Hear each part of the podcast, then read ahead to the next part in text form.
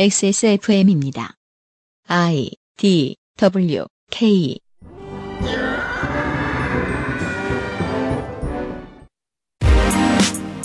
세대로 구분하자면 586 세대로 구분될 수도 있는 유승균 PD입니다. 세대라는 단어는 갈등을 말할 때 빼고는 쓰이지 않는 것 같기도 합니다. 오늘의 시사 아카데미에서는 세대론을 분노하지 않고 연구한 이철승 교수의 불평등의 세대라는 책의 내용을 얘기해 봅니다. 시대에 따라 배경이 다르고 그 배경을 살아왔다는 이유만으로도 삶의 결과가 달라질 수 있는데 언론은 여전히 이 책을 세대 간 갈등을 부추기는 용도로만 쓰더군요. 조성주 소장은 그런 얘기가 아니라고 주장합니다. 2019년 11월 세 번째 주말에 그것은 알기 싫답니다.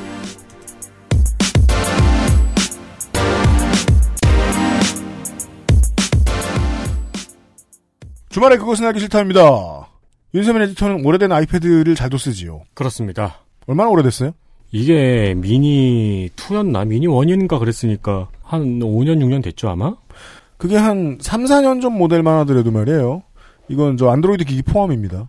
요즘은 업데이트가 잘 돼서 사양이 조금만 좋은 것이라면 웬만하면 쓸만합니다.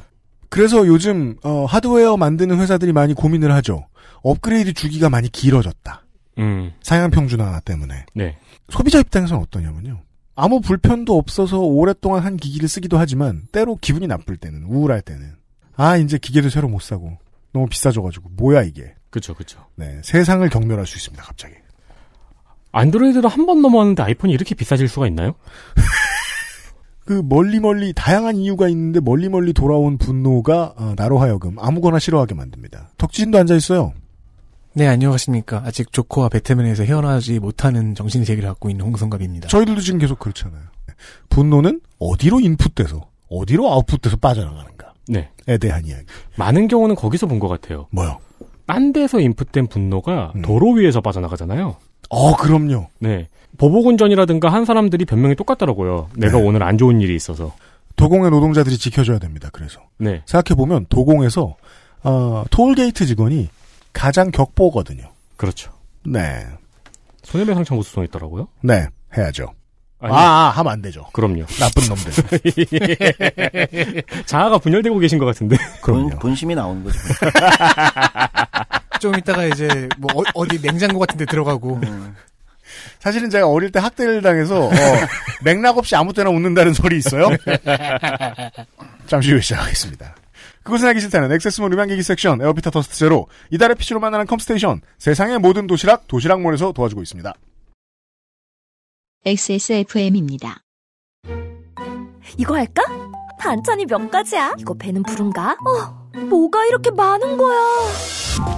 고민 없이 도시락몰 여러 가지 브랜드의 대표 상품을 모아 모아 한정 수량 타임 특가로 겟한다. 도시락몰 MD가 추천하는 몰박스 선택 고민 없는 나를 위한 도시락.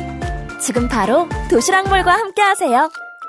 세상의 모든 도시락 도시락몰. Bluetooth headphone speaker Sony Monster Wireless Join the freedom Access Mall JJL speaker Charge free Bluetooth speaker Go Clarity HDBT headphone headphone Bluetooth Sony Monster, JBL, Meet the speaker join the freedom. Access Mall. 불프 세일 또 있습니다. 그렇습니다. 불프. 코, 코, 코세페. 네. 세일. 네. 엑세페예요. 네, 엑세페 세일. 이번에는 스피커입니다. 네.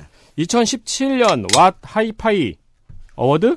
What Hi-Fi Vision 에, Sound and Vision이라고요. 네. 월간지인데 그냥 중년의 취미를 돋구어주는 살살 간질러주는 그런 잡지죠. 아. TV, 프로젝터, 스피커, 모니터 스피커, 뭐 헤드폰 이런 걸 리뷰해줘요. 카드 한도 남았냐고 물어보는 네, 아무 생각 없이 틀면 볼 수 있고 틀면 들을 수 있는 그런 물건이지만 취향 타야겠는 사람들을 위한 잡지예요. 어, 그러면은 그런 그 덕후들을 위한 어워드에서 수상을 했으면은 꽤 인정을 받는 제품이겠네요. 장난 아닙니다. 여기 치열합니다. 와, 그래서 저희가 준비했습니다. 여기서 wireless 부문을 수상한 오디오 프로의 블루투스 스피커 T5를 무려 41% 할인합니다. 사실 T5 저희들 구성이 지금 너덜너덜해요.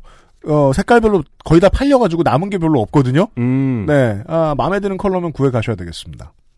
high-end wireless 시스템 다인 오디오에 뮤직 1, 뮤직 3, 뮤직 5도 10% 할인합니다. 이건 좀 너무 비싸서 10%로 깎아줘도 비쌉니다. 많이 아. 많이 비쌉니다. 그런가요? 네. 네. 기존의 액세스몰이 최저 가격이었지만 여기에 10% 행사를 더 진행하는 겁니다. 그러게 말입니다. 원하는 장소에 놓아두면 room condition과 노이즈를 감지해서 사운드를 변화시키는 기능이라는 게 세상에 있어요? 그게 무슨 소리냐면 처음에는 천지개벽할 것 같은 무조건 큰 소리를 내주다가 네. 그 소리가 다시 돌아서 이쪽으로 들어오는 걸 파악하는 거예요. 그래서 왜냐면은 원래 이게 처음에 어떻게 개- 제가 알기로는 처음 에 어떻게 개발됐냐면 블루투스 스피커가 전화 받는 기능들이 있는 게 있잖아요. 아, 그쵸. 그래서 마이크를 넣었어요. 그랬다가 이 마이크를 위치마다 다 심어봤어요. 이걸 어디에 쓸 데가 없나? 소리가 언제 돌아오나를 계산하는 데에 쓰기 시작했어요. 어. 네. 아, 룸 컨디션이라는 거는 그러면 소리를 얼마나 잘 반사시켜주는 컨디션인가를 재나 보네요. 네, 방이 지저분하 이건 상관없고요. 오, 짱이네요. 음. 아, 방이 지저분한 건 상관이 없구나. 아, 방이 너무 지저분하면 소리가 달라질 거예요. 왜냐하면 반사가 빨리 되니까. 그렇겠죠. 네. 네. 원가 이하의 파격 특가로 기획된 제품들도 아주 소량 남아 있습니다. 네. 여러분이 운이 좋다면 득템하실 수도 있습니다. 일단 액세스몰 헤드폰 section으로 가셔서 천천히 둘러보시면 좋겠네요. 네, 블랙 프라이데이에 돈을 써주면, 조- 돈- 돈을 써주시면 감사하겠습니다. 그 집에서 메인 PC로 노트북을 쓰는 경우 있잖아요. 네. 이럴 때는 블루투스 스피커가 진짜 편하더라고요. 그렇죠. 네. 네. 핸드폰이랑 같이 pairing 시켜놓고. 네.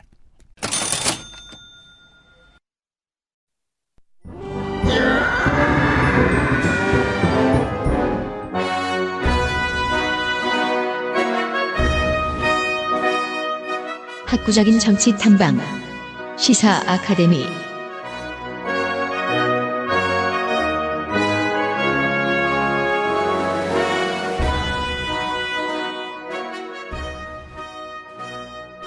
이 2019년 11월의 시사 아카데미입니다. 나름 이제 최근에 화두가 되는 중요한 문제랍시고 들고 오신 것 같은데 네, 그렇습니다. 제가 보기에는 별로 조명받기 힘든 이야기를 준비해 오신 조성수 소장이에요. 언젠가 조명될 거예요. 어, 제가 제 개인적인 이야기로 시작을 하죠. 저는 분노가 많은 사람이에요. 음. 근데 음악할 때도 그렇고 이 일할 때도 그렇고 그 이 억누르려고 애쓰던 분노 중에 하나는 뭐가 있냐면 저 이너서클 때문에 일하기 힘들어 죽겠는 거예요. 뭐 음악으로 얘기할 것 같으면 내가 저 작곡가랑 저 매니저나 뭐 이런 사람하고 좀 친했으면 내가 LA의 어떤 뭐 형들하고 좀 친했으면 혹은 내가 돈 많은 돈 쓰러 음악계에 들어온 저 어떤 사람들하고 조금 더 친했으면 음 나이트 가자길 때 나이트도 좀 더 가고 그러고 놀았으면 내가 음악 일하는 게 좀 편하지 않았을까 근데 이 업계에 들어와서 그 생각을 좀 고쳐먹으려고 애썼어요. 야 사실 네가 의지가 좀 더 있었으면 그 사람들이랑 친해지는 게 뭐 대수였겠냐? 하고자 했으면 할 수도 있었을 거 아니야. 네가 잘못한 거지. 여기서는 그런 실수를 덜 해보자. 그리고 느끼죠. 사람은 별로 바뀌지 않는다. 아 내가 방송국 누구랑 조금만 더 친했으면 내가 누구 정치인한테 조금만 더 줄을 댔으면 설마 이렇게까지 섭외도 하기 힘들고 어 매출 내기 위해서 뛰어다니는데 이게 이렇게 힘들까? 웃는다고 웃었는데 그니까 말이에요. 웃는다고 웃었는데. 왜 무섭다 그러지? 예. 이상하게 웃은 거 아니야? 좀. 어? 지금 계속 조커 이야기 하는 걸로 들리는데요. 그러니까. 어. 예, 그럼 I have a condition 카드 이렇게 주고. 웃다 울면서. 왜 세상이 나한테만 일어나. 그 뒤에 써 있는 혹은 앞에 써 있는 문장은 뭐죠? 지들은 지들끼리 잘 살면서. 음. 여기서 지들은 다양하게 정의될 수 있겠습니다만. 오늘은 세대 이야기인 것 같습니다. 네, 그렇습니다. 어, 사실 뭐 많이 이미 한 번은 예전에 소비되고 지금은 한풀이 꺾였다가 최근에 한국 사회에서 잠깐 뭐 다시 등장하고 있고 제가 볼 때는 내년이 뭐 총선이 있고 선거 시즌이니까 선거 시즌이 되면 다양한 담론들이 이제 또다시 이제 수면 위로 올라오는 시기입니다, 사실은. 그럼요. 예, 뭐 선거의 장점일 수도 있고 또는 이제 그런 시기를 틈타서 이제 말도 안 되는 담론들이 또 횡행하기도 하고 뭐 그런 게 이제 한국 dynamic Korea인데 그럼요. 제가 볼 때 그런데 제가 볼 때는 음, 세대론이 다시 한번 등장하는 시기가 점점 오고 있는 것 같아요. 뭐 저만의 주장입니다. 그래서 유행이 지났다고 생각했잖아요. 그렇죠. 그 대부분 유행이 지났다고 얘기하고 있어요. 근데 제가 철지난 유행이 지난 어, 세대론을 들고 온 이유는 최근에 이 오늘 소개할 어, 이철승 교수라는 분의 이 문제 의식 이분이 이제 세대론을 새롭게 들고 나왔는데 네. 조금 다르다. 어, 기존의 세대론하고 조금 다르고 좀 흥미롭게 분석해 볼 만한 지점이 있구나 이런 생각이 들어서 오늘 서강대. 이철승 교수의 불평등의 세대. 네, 그렇습니다. 어, 이것과 관련해서 이 저서와 관련한 인터뷰들을 하는데 제가 좀 불만이었던 건 뭐 검색해 보실 수 있습니다. 청취자 여러분들도. 그 이분이 들고 나온 이야기에 참신한 지점이 있는데 언론은 제목 짓기를 너무 네. 구식으로 지어요. 저도 사실 그 부분을 때문에 사실 여기서는 좀 기존의 언론이 다루던 방식하고 다르게 다뤄야 된다. 이 책을. 이런 것 때문에 들고 나온 거예요. 제목 한 줄만 얘기하면 꼭 그런 식으로 말해요. 이철승 교수라는 어떤 교수가 나와서 386이 문제야라는 얘기를 했던 것 같다. 음. 글쎄 올시다. 전 그건 아닌 줄 알았거든요. 그렇죠. 그러니까 제 저도 엄청 불만이었던 거는 저도 처음에 이제 이 책 원래는 논문이었는데 음, 소문은 좀 들었었어요. 그 논문이 상당히 괜찮 좀 특이한 분석을 하고 있다 이런 소문을 들었는데 어, 어떤 사태 때문에 이분이 이제 언론에 나와서 언론들이 이 교수의 어떤 문제 의식을 소비하는 어떤 그 헤드라인들을 보고 굉장히 불만이 많았어요. 그냥 이제 소위 언론들은 어떻게 소비했냐면 386 꼰대론으로 이제 소비를 한 거예요. 네. 어. 경향신문의 이철승 교수의 인터뷰 2019년 3월에 나왔는데 386 세대 장기 독점이 비난받는 이유가 제목이에요. 그렇죠. 저는 동아일보의 인터뷰 기사를 인터뷰 기사는 아니고 소개 기사를 보고 있는데 아 인터뷰 기사군요. 이 문장이 인상 깊네요. 신간 불평등의 세대 누가 한국 사회를 불평등하게 만들었는가? 문학가 지성사 17,000원가 던지는 질문이다. 그 동아일보도 이철승 교수 인터뷰를 했는데 제목이 거의 경향이랑 똑같아요. 어제 얘기했죠. 이게 토마스 웨인과 조커처럼 같은 소리를 하고 있어요. 그러네요. 청년 네. 세대가 불행한 건 부모인 386 세대의 권력 독점 때문. 누가 나쁜 놈인지 가르쳐 준다. 그렇죠. 근데 사실 저는 이거는 조금 언론이 이 저작의 문제의식을 굉장히 가볍게만 소비하고 가볍게 소비하는 데는 이유가 있죠. 그러니까 이제 정치의 계절이 점점 오고 최근에 네. 한국이 이제 정치 관련돼서 워낙 이 dynamic한 상황이기 때문에 이런 상황에서 그냥 피아를 구분하고 싶고 그렇죠. 누가 문제다. 예를 들면 이렇게 음, 사실 이거 굉장히 수- 뭐 제가 방송에서도 여러 번 얘기했지만 사실 굉장히 손쉬운 방법이잖아요. 그렇죠. 누가 나쁜 놈이다. 라고 얘기하는 건 굉장히 손쉬운 방법이다. 그리고 되게 유혹적이네요. 내년 총선에 내놓을 플레, 프레임으로. 그렇죠. 여러 루트로 쓰일 수 있는 거예요. 그러니까 보수 쪽에서도 쓰일 수 있고, 뭐 진보 진영에서도 내부에서 쓰일 수 있는 거고. 네. 손가락질에서 가리키는 적이 같다는 게 재밌는데요. 네. 음.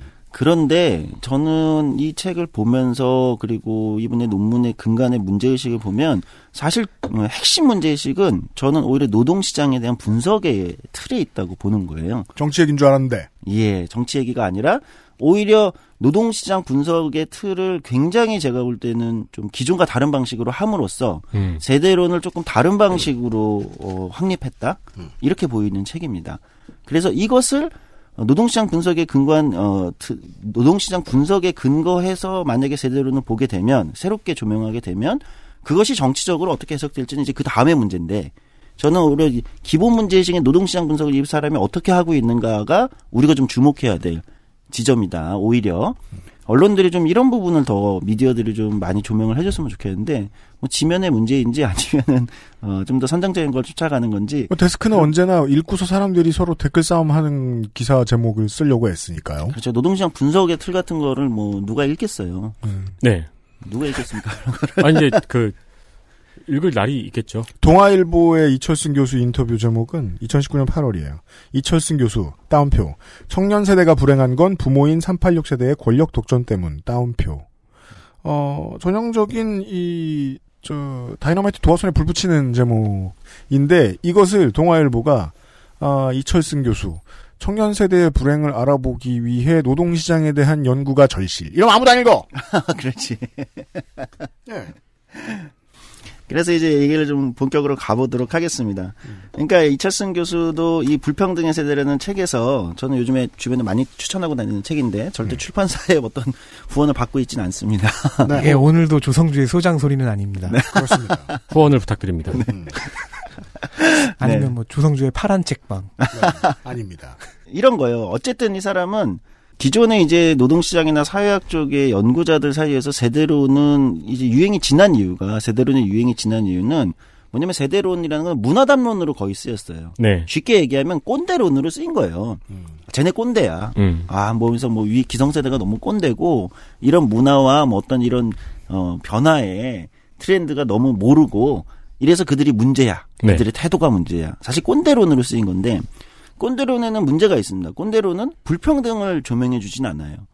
뭐 음. 무슨 얘기냐? 그러니까 사실 그건 문화적 태도인 거잖아요. 네. 꼰대라는 건. 뭐 꼰대는 늘 있죠.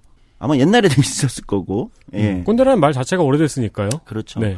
그러니까 핵심적인 문제 의식을 일반적으로 적어도 이제 진보 진영 또는 사실 뭐 이건 보수에서도 마찬가지라고 보는데 전 세계적으로 핵심적인 어떤 사회 문제 의식이 지금 불평등으로 조명을 하고 있는데 불평등을 보여주는 건 아니란 말이에요. 꼰대론이라는 것이. 음. 갈등만 보여주죠. 그렇죠. 그러니까 세대론이라는 것이 문제의 근간을 보여주지 못한다. 그냥 오히려 갈등만 보여주는 식이다라 해서 이제 이게 이제 유행에서 지나갔는데 네. 지나갔는데 물론 유행에서 지나, 지나 갔다는 것이 우리 일상에서의 우리의 어떤 문화적 갈등을 지나간 건 아닙니다. 일상에서의 소위 기성세대와 뭐 다른 세대 또는 이런 갈등 뭐 꼰대들과 아닌 사람들의 갈등 이런 거는 뭐 더 격렬해지기도 하고 더 나타나기도 하지만 어쨌든 사회 분석의 어떤 틀이나 사회 분석의 고민의 주, 주, 어, 주제 의식에서는 사실 유행이 지나간 거예요. 음. 근데 이 이철승 교수라는 사람은 아예 도입부부터 저- 얘기합니다. 자기는 세대론을 얘기하고 있다. 세대론을 분석의 중심축에 놓는 이유가 있다. 이렇게 얘기를 하는 거예요. 굉장히 용감하게 얘기를 하세요. 무슨 얘기냐? 이 사람은 세대를 세대라는 축을 통해서 오히려 불평등 구조를 보여주겠다라고 선언하고 책을 시작을 합니다. 가설을 쓰고 연구를 해 본 거군요. 그렇죠. 어, 무슨 얘기냐. 기존에는 세대론이 문화적 담론으로만 쓰였다면 이 사람은 세대론을 물질화 시켜보겠다. 그러니까 세대론의 물질적 근거를 내가 보여주겠다. 이렇게 책을 쓴 겁니다. 네, 네. 사회학은 30 대보다 60대가 돈이 더 많은 이유를. 알아보자. 어, 그, 그런 거예요. 그리고 어, 중간에 이제 주- 좀 이따 얘기했지만 근속연수는 어떻게 차이 나는가?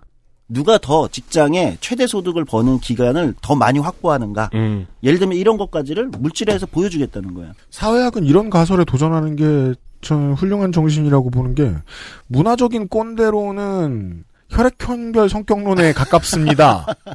이게 나 B형.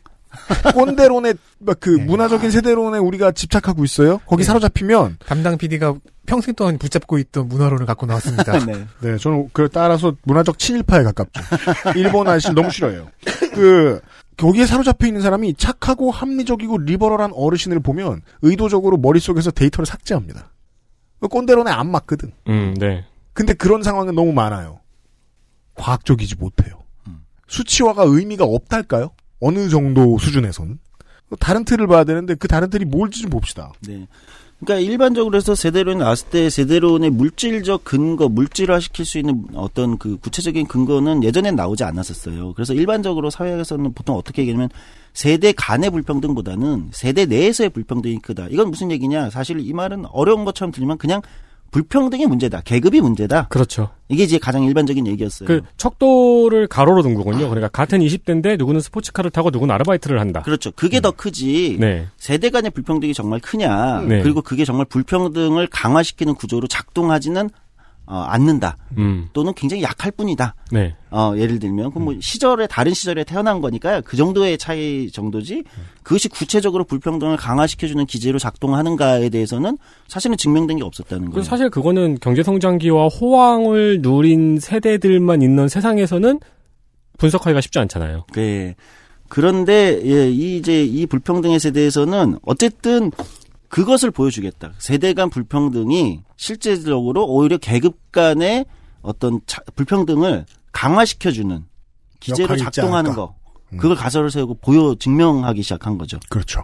이 측면을 보통 사람들이 좀 어, 언론들도 아까 이제 도입부에 얘기했듯이 간과하고 뛰어넘고 그냥 바로 이제 382구 문제다 이렇게 가버린다는 거예요. 음. 이 분석의 과정은 사실은 굉장히 흥미롭거든요. 네. 여러 가지 분석을 하는데 어, 사회학 기본적으로 사회학의 베이스를 두고 있기 때문에 뭐 제가 볼 때 노동시장 분석도 한 틀이 있고 음. 제가 조금 뭐 한 절반 정도만 동의했던 이제 위계 구조에 대한 분석도 좀 있고 음, 굉장히 특이하게 책을 보면 중간 부분에는 한국의 동아시아의 변홍사 체제라는 것이 가져온 일종의 특이한 어떤 위계 구조 이런 분석을 하는데 그 부분은 약간 유발 하라리의 그 사피엔스 같은 거 보는 느낌이 있긴 한데 네. 논의의 여지가 있다고 생각해요. 제 개인적으로는 그리고 뭐 그냥 흥미롭게 읽을 수 있는 부분인데 저는 이 책의 중간 부분에 있는 노동시장 분석의 틀은 아주 예리한 부분이 있다 이렇게 보여서 그 부분을 중심으로 한번 말씀을 드려보도록 하겠습니다. 네. 그러니까 제가 지금 결책에 이 이철승 교수의 가설을 얘기했고 이제 마지막에 결론은 그렇게 맺어집니다. 뭐냐면 세대 효과가 계급을 강화하고 다시 계급이 세대 효과를 강화한다. 네. 양쪽이 서로를 강화하는 실제 효과가 있다. 그래서 세대 간의 불평등을 간과할 수는 없다. 이게 실질적으로 계급을 강화하는 걸로 작동한다 이렇게 보는데 네. 처음에 이렇게 얘기를 합니다. IMF 97년 IMF 위기 그다음에 이제 08년에 그 리만 브라더스부터 시작한 이제 글로벌 금융 위기 두 가지 위기가 이- 이제 기본적으로 상정하고 어 이게 흥미로운데 위기는 정말 모두에게 위기냐? 위기는 상, 상당수에게 기회죠. 그렇죠. 누군가 어떤 집단에게 위기는 엄청난 기회로 작동한다는 거예요. 네.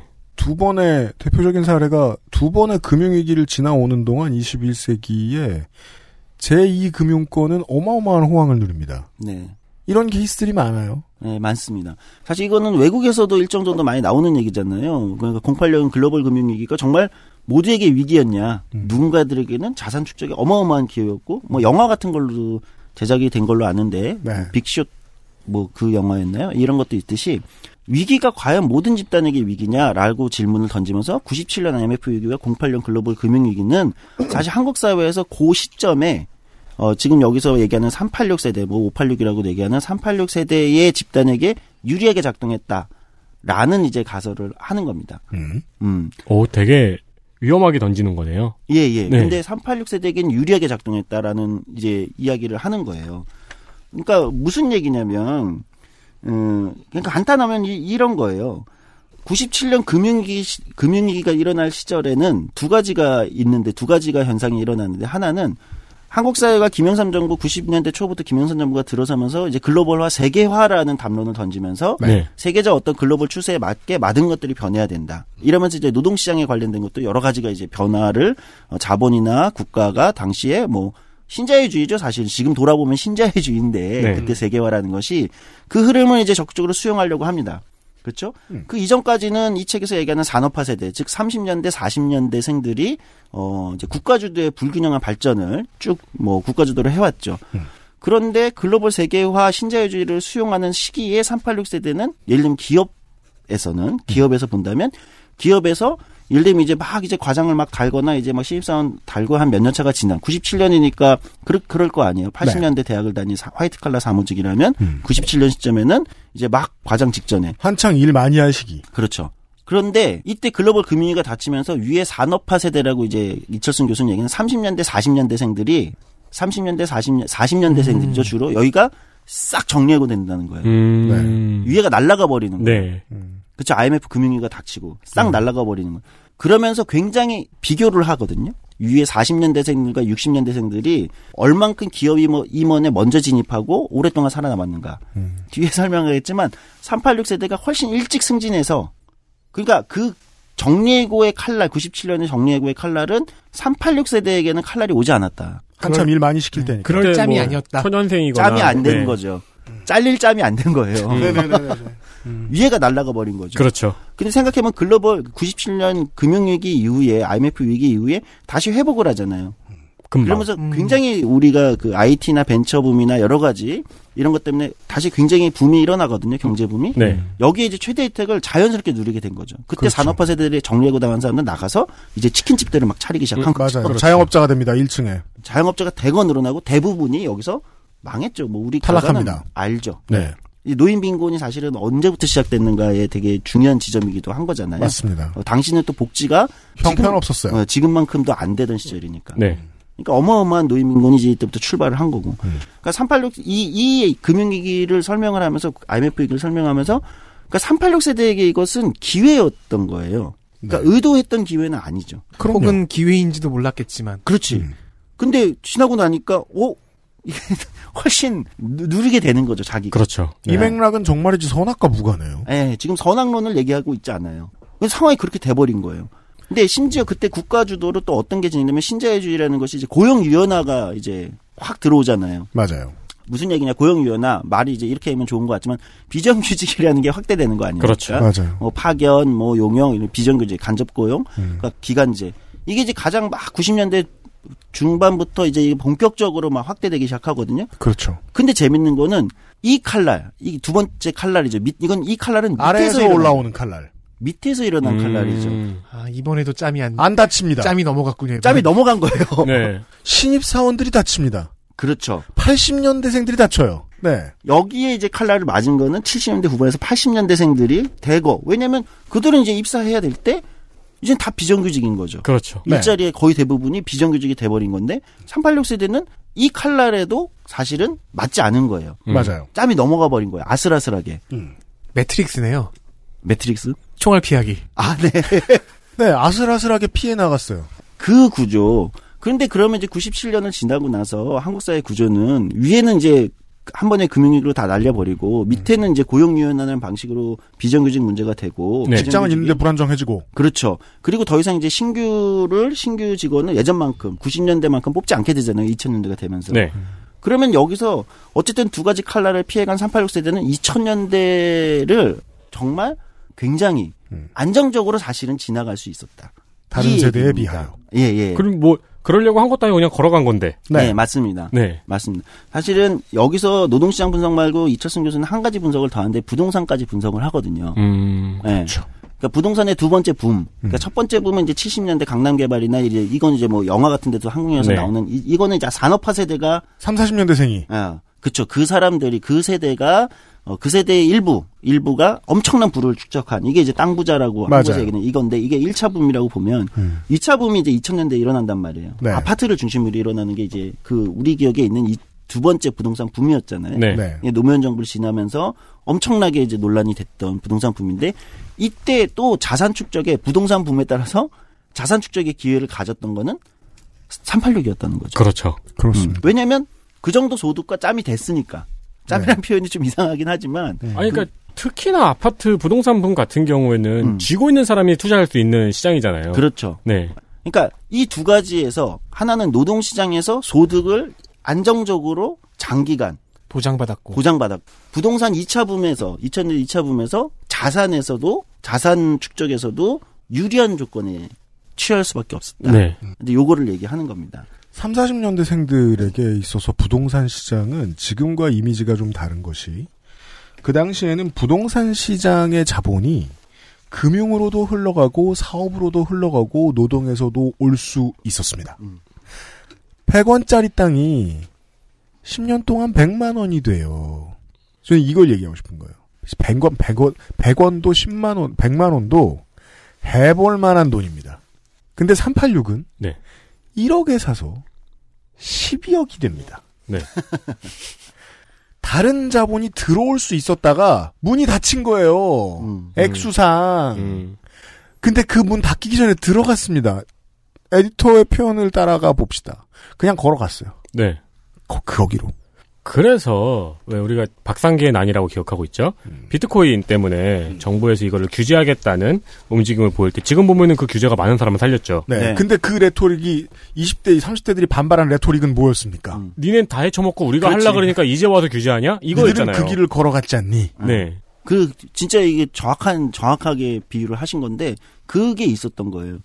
그러니까 그 기회에 있을 수 있었던 거예요. 네. 이 그렇게 보는 거죠. 이건 뭐 뭐 의도와는 다르게. 음. 근데 이제 사실 뒤에 가면 이철승 교수는 근데 그때 조금 국가와 정치걸 정, 경, 정치 경제 권력에서 어쨌든 중심축으로 이때부터 386 세대가 들어가기 시작하는데 그들이 좀 더 신중한 판단을 했었어야 되는 거 아니냐라는 이제 이 정도의 얘기는 있는데 본격적으로 또 얘기를 진행해 보도록 하겠습니다.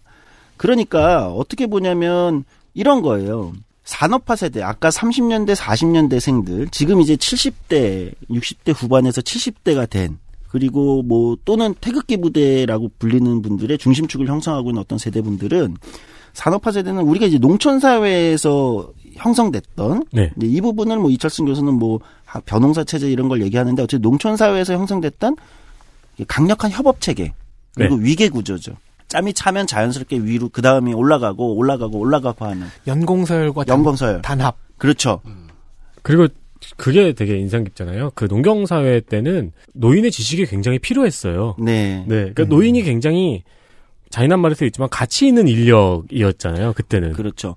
그러니까 굉장히 지금 그 덕질인께서 얘기하신 것처럼 단합이라고 얘기되지만 이거는 때로는 다른 의미로 얘기하면 뭘죠? 굉장히 강력한 위계 구조예요. 네. 한국 사회의 뭐랄까요? 나이주의라고도 얘기할 수 있는 강력한 어, 위계 구조가 돼 있는 거죠. 조직에 충성해라. 사실 80년대, 90년대 어, IMF 위기 이전까지는 조직에 충성하는 우리가 일본의 기업에 일본에 그런 얘기 하잖아요. 무슨 충이라고 일본도 붙이면서 음. 기업에 무슨 사, 일본 사축 기업의 문화. 네. 사축이라고 하나요? 아, 그래요? 어, 사축이라는 표현이 있거든요. 회사의 이제 가축 같은 거다. 음. 일본에서 쓴 이제 용어인데 사실 그거를 가져온 거죠. 전근대 산업화 개발 시기에 사실 일본 모델을 가져와서 산업화 세대 30년대 40년대생들이 한국 사회의 기업 조직과 관료제에 이 굉장히 수직적이고 강한 위계 구조와 이 서열 체계를 심었죠. 네. 사회생활이라는 단어죠.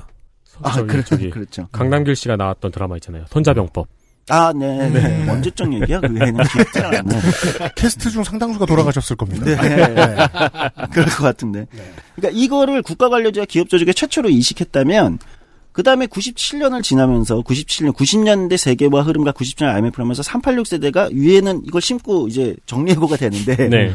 대가 정리해고인데 이 체제는 남아 있지 않습니까? 지금도 굉장히 한국 사회에 강력하게 남아 있죠. 국가관료제와 기업 조직에. 근데 386 세대가 위에 세대가 날아가고 중심이 되면서 여기에 뭘 얹었냐? 고용유연화로 대표되는 신자유주의를 당신 전 세계가 신자유주의 열풍이었으니까 음. 이두 개가 결합이 돼버린다는 거죠. 그렇죠. 그러니까 이 두 개가 결합이 돼버리기 때문에 다음 세대한테는 최악의 결합이 된 거예요. 위계 구조는 강력하고 너무 뭐 뭐랄까 이 꽉 짜여진 이 철저한 연공서열제 설 위계 구조에서 밑에는 다 비정규직으로 대표되는 고용유연화 체제가 들어와 버리니 그럼 밑에서 들어 그 다음에 진입하는 다음 세대 밑에서 들어오는 사람들은 이제는 연공서열의 혜택은 받지 못하고 비정규직으로 시작을 하는. 근데 연공서열의 앞에 산업화 세대가 만들어 놓은, 놓은 연공서열의 혜택은 누가 계속 누릴 수 있냐. 어쨌든 여기에서 사- 생존한 당시에 386 세대의 기업에 남아있던 사람들은 이 연공서열제 혜택을 계속 누릴 수 있었다는 거예요. 그렇죠. 네. 사회생활을 오래 해보면 알 수 있는 문제입니다. 오랫동안 일을 하면 영웅으로 죽지 않으면 악당으로 살아남아야 되잖아요. 그렇잖아. 다크나이트가 그런 걸 괜히 가르치는 게 아닙니다. 그래서 관리자 직급이 높아지면 높아질수록 그는 악당이 될 수밖에 없습니다. 왜냐하면 원치 않아도 권력을 휘둘러야 되기 때문에. 네. 근데 신자유주의의 흐름 때문에 그 권력이 더 커진 측면, 고용유연화 때문에 이제 아랫사람들은 내가 예전이랑 똑같은 권력을 가지고 있어도 내 선배가 가지고 있던 권력이랑 똑같은 크기의 권력을 가지고 있어도 그 권력이 몇 배는 더 무서워. 아래쪽 사람들이 힘이 더 없어졌으니까. 음. 음, 그리고 전통적으로 회사의 충성 말씀하신 대로 음. 그런 로열티의 문화가 남아 있는데 이건 보통 이제 군번 꼬였다라고 얘기합니다. 혹은 잘 풀렸다라고 이야기합니다. 네. 갑자기 윗사람들이 한꺼번에 흑사병으로 가버렸어요. 권위는 그대로 있죠. 그렇죠. 마치 자본 같은 악마와 똑같아서 나- 권위가 남아 있으면 순번 돌다가 러시안 룰렛처럼 카- 차지하는 놈이 있어요. 음. 네. 그게 386 세대가 되었다. 그러니까 네. 왕고는 상병도 왕고잖아요. 그렇죠. 그렇게 됐죠. 네, 군대식으로 표현을 하면 그렇게 된 거예요. 상병 뭐라고 상병 1호봉 때 상병 달자마자 왕고를 잡은 거죠. 그렇죠. 위에 병장들이 싹 사라져서 싹싹하죠. 병장, 병장들이 이렇게 막 그 군부대에서 발생한 패스트로 다 죽어가지고 음, 근데 밑에 이병들은 막 비정규직이야. 그렇지. 물론 이- 얘기가 다르군요. 관, 관두면 너무 좋으니까. 네. 그리고 그게 아니라 막 그, 아. 막 월급을 안 줄 수도 있어. 음. 조금만 잘못하면 영창가. 뭐 그렇죠. 음. 그런데 그 영창을 보낼 수 있는 벌점을 매길 수 있는 권한. 권한은 군대장인 상병이 상병이 갖고, 갖고 있는. 있다는 거예요. XSFM입니다.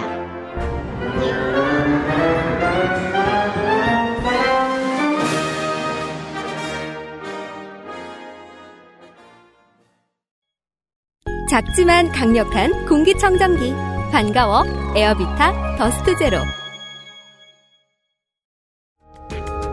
컴퓨터가 아니어도 중고 제품은 중수 이상만 구입하는 것이 좋습니다. 안심할 만한 애프터 서비스 기간이 필요하시다면 가격은 컴스테이션이 고민하겠습니다. 컴스테이션에 들려주십시오. 주식회사 컴스테이션. 건강을 위해 검색 또 검색 그런데 정상적인 면역 기능은 챙기고 계세요? 건강의 기본은 정상적인 면역 기능 내 옆에 탁 매일매일 NK365 우리 아이 성장기부터 NK365 키즈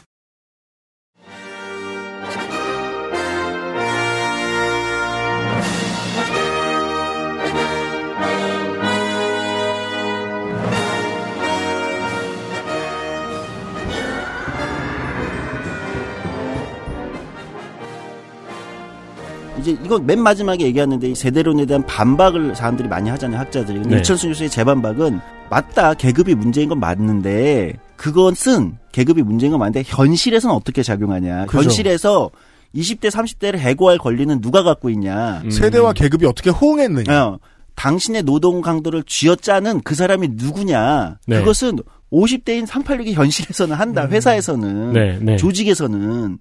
그러니 현실에서는 이것이 세대 간 위계와 작동할 수밖에 없다. 현실에서는. 그 그러니까 결론을 빼놔야 이해가 쉬워요. 음. 그러니까 그가 악이다. 음, 라는 결론을 빼놓고 들어야 이해할 수 있어요. 그렇죠.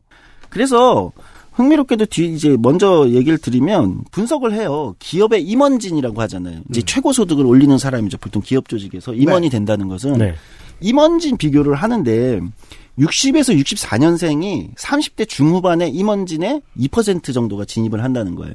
당시에 보면 임- 전체 임원진, 임원이라고 얘기되는 사람의 2%가 60에서 64년생, 386세대 초반이죠. 60년대생을 기본 386세대라고 한다면 어, 386세대의 이제 전반부가 근데 10년 후에 이 사람들이 기업의 20 임원진의 25%를 차지한다는 거예요. 10년 후에. 어. 그러니까 30대 중후반에 386세대는 30대 중후반에 임원진에 최초 진입을 해서 10년 후에는 한 전체 임원진의 25%를 60에서 64년생이 차지하고 네. 그다음에 65에서 69년생 386세대 후반이죠. 그렇죠? 어, 이 사람들은 1%에서 시작해서 10년 후에 한 20%를 차지한다는 거예요. 기업 임원진에. 네. 똑같이 30대 중후반에 들어가서. 네. 그러니까 40 10년으로 하면 이제 40대 중후반이 되면 60년대생들이 음. 기업 임원진의 45%를 차지하게 된다는 거예요. 어. 네. 10년 동안. 음. 근데 이거는 그러면 비교를 하면 어 어느 정도냐? 70에서 74년생 그 다음 세대죠. 음. 아니, 또는 386 세대의 뭐 끝물이라고 볼 수 있는 여기는 30대 중후반이 0.3%로 들어가서 음. 10년 후면 9.4%를 차지. 두 배 차이가 이상 난다는 거예요. 네. 그러니까 앞 세대가 기업 임원진에서도 더 많이 차지하게 되는 거죠. 네. 이건 무슨 얘기냐? 그러니까 기업 조직에서 얘기한다면 승진해서 훨씬 윗자리에 계속 이- 오랫동안 있을 수 있다. 이제 이런 걸 분석을 하기 시작합니다. 네. 예. 무슨 얘기냐? 그럼 지금 상황에서 보면 2019년 상황이라면 40대들이 50대들이 기업 임원진과 대부분의 주요 자리를 기업에서 차지하고 있기 때문에 40대들이 승진 적체가 일어난다는 거예요. 네. 근데 사실 이거는 공무원 관료 조직에서도 비슷하게 일어나는 현상입니다. 아, 그럼요. 그럼요, 네. 그럼요. 북한의 그 많은 장성들. 그런 네. 거랑 비슷한 거죠. 자를 이유가 없어요. 음. 특별한. 네. 네. 왜냐면 정년은 계속 연장됐거든 또. 네. 정년은 지금 이제 60세, 그 다음에 이제 최근에 유- 사실상 65세까지 정년이 연장되는 효과가 있는 어, 고령제 고용 촉진법 관- 관련된 이제 여러 가지 논의가 국무총리실 어, 주도로 되고 있는데 이런 것처럼 그 사이에 정년은 계속 연장되고 특히 한국의 특징이 연공서열제가 있기 때문에 기업 조직들은 연공서열제를 굉장히 강력하게 이 되어 있기 때문에 이 안에서 어쨌든 장기간 자기의 소득을 안정적으로 확보할 수 있는 있게 유리했다는 거죠. 네. 네. 음. 연금까지 착착 받을 수 있고. 그렇죠. 네. 연금 문제까지 가면 진짜 막 복잡합니다. 그럼 이게 어떻게 보면은 위에 그러니까 386세대 위랑 비교하면 어떠냐? 그들보다도 두 배 이상 높았다는 거야. 어. 그러니까 아래보다도 두 배, 위에보다도 두 배. 이 기업 임원진에 들어가서 유지될 수 있는 그 저기가 산업화 세대의 사정도 들어갑니다. 그거를 모두가 배웠어요. 너도 나도 공부를 하면 대도시로 가요. 하지만 대도시에 처음 온 세대들이죠, 주로. 그렇죠. 농경 세대의 문화를 일부 가지고 있습니다. 어떻게 해요? 애를 많이 낳아요. 60년대에 애를 많이 낳아요. 네. 80년대에 애를 덜 낳자는 캠페인이 나올 때까지 많이 낳아요. 그리하여 그 다음 세대보다 쪽수가 많습니다. 네. 80년대, 70년대, 80년대생들은 사회생활을 오래 하면서 상대하려고 그랬는데 상대한 사람이, 상대해야 되는 사람들이 내 세대 말고 윗세대들을 주로 상대해야 되는데 그 윗세대들은 연차도 많이 되는 주제에 우리나라에서 제일 깡패인 음. 쪽수도 많다니까. 그렇죠. 베이비 부머. 최근에 이건 해외에서도 부머라고 베이비 부머와 다음 세대 갈등을 문화적 갈등으로 많이 이제 뭐 많이 소비하는데 해외 네. 최근에 어디죠? 뉴질랜드 의회인가 어떤 젊은 여성 의원이 이제 네. 막 나이든 의원들이 막 뭐라 하니까 음. 아, 오케이 부모 예를 들면 이해했다고 이게 화제가 됐는데 어. 이쪽 수쟁이들아. 어, 네. 부모가 부모. 그렇지. 어, 부모가 부모. 맞아요. 아, 참 진짜. 근데 1세대, 근데 이, 이 1, 2세계의 사람들은, 어, 앞으로도 계속, 지금부터 계속 태어나는 사람 모두가 윗세대가 부모일 거예요. 그렇죠. 아, 이- 오늘 하는 얘기는 그래서 미래에 소용이 있습니다. 네. 예. 이 25세의 뉴질랜드 의원이 한 얘기는 우리나라 말로 하면은 응 아니야네요. 어, 맞아요. 네, 네. 베이비 부모들 알겠어요 하고 그냥 넘어간 거네요. 그렇죠. 00년대생들이 보기에도 80년대생은 쪽수가 너무 상대하기 힘들도록 많아요. 맞아요. 예, 80년대생들이 많은 거예요. 00년대생들이 보면. 그 네. 진짜 많이 차이가 나요. 자, 이제 다시 또 노동시장, 그러면 이제 이, 이 책에서 또 하나, 이제 지금은 이제 전체적인 사회가 흘러가는 당시의 사회 환경 또는 뭐 국가가 처한 상황에서 어떤 그, 뭐죠? 어떤 상황에 처했는가 기본적으로 환경이라면 기- 진짜 불평등에 대한 분석을 한번 들어가 보겠습니다. 그러십시다. 이 책에서는 이렇게 봅니다. 노동시장에서 이제 임금 불평등을 대표적으로 보면 이제 우리가 노동시장에서 임금의 불평등이 나타나는 건데 네. 임금 불평등의 요, 요소를 세 가지를 보고 있는 거예요. 세 가지를 이제 가정을 하는 겁니다. 이건 일반적인으로 다른 분석에서도 대부분 이용되는데 하나 어, 노동자가 속해 있는 기업의 규모에 따라서 한국에서 굉장히 크게 나타나는 불평등입니다. 우리나라에서 그냥 임금의 규모를 나타내는 대명사 같은 거죠. 네, 가장 큰 벽, 대기업이냐 중소기업이냐. 중소기업이냐. 네.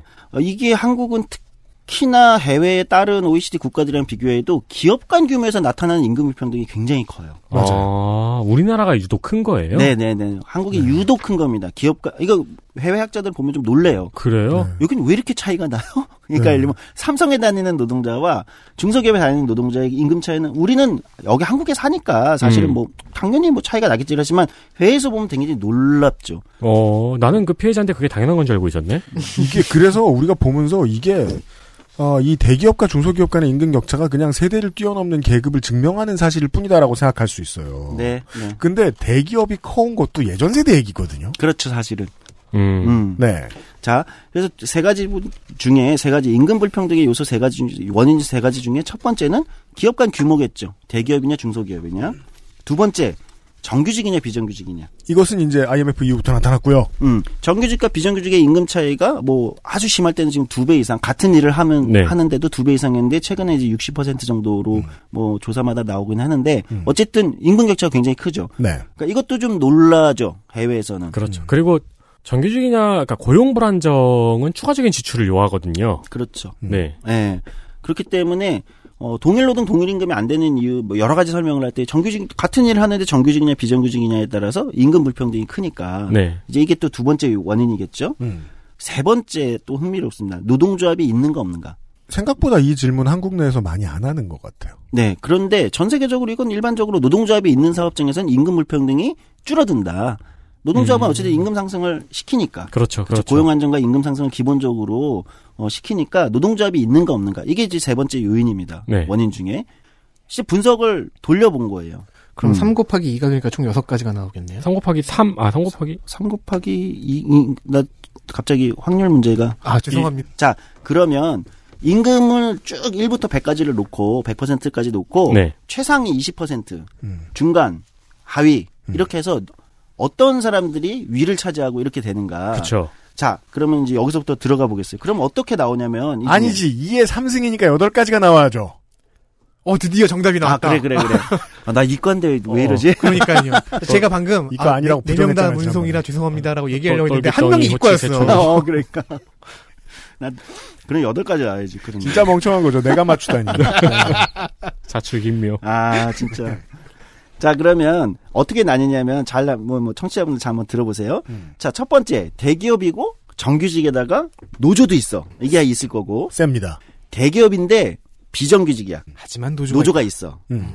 그 다음에 뭐 대기업인데 정규직인데 노조는 없어. 삼성. 음, 이렇게 있을 거고. 음. 자, 중소기업이야.